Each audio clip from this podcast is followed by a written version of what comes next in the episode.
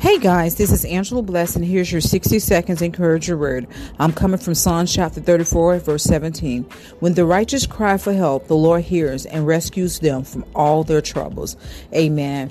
If you're going through situations in your life that you may be fearing about something, or you may be in a bind with something, you can put your trust and rely on God that he's going to open the right doors for you. I know you hear me say this all the time, and this including myself. We got to trust and believe that what we pray for, what we intercede for, what we believe in for God to do, that he's going to do it in the nick of time. It may not be at the nick of time. It's going to always be on the right time, on God's timing, because God's timing is not like our timing, not at all.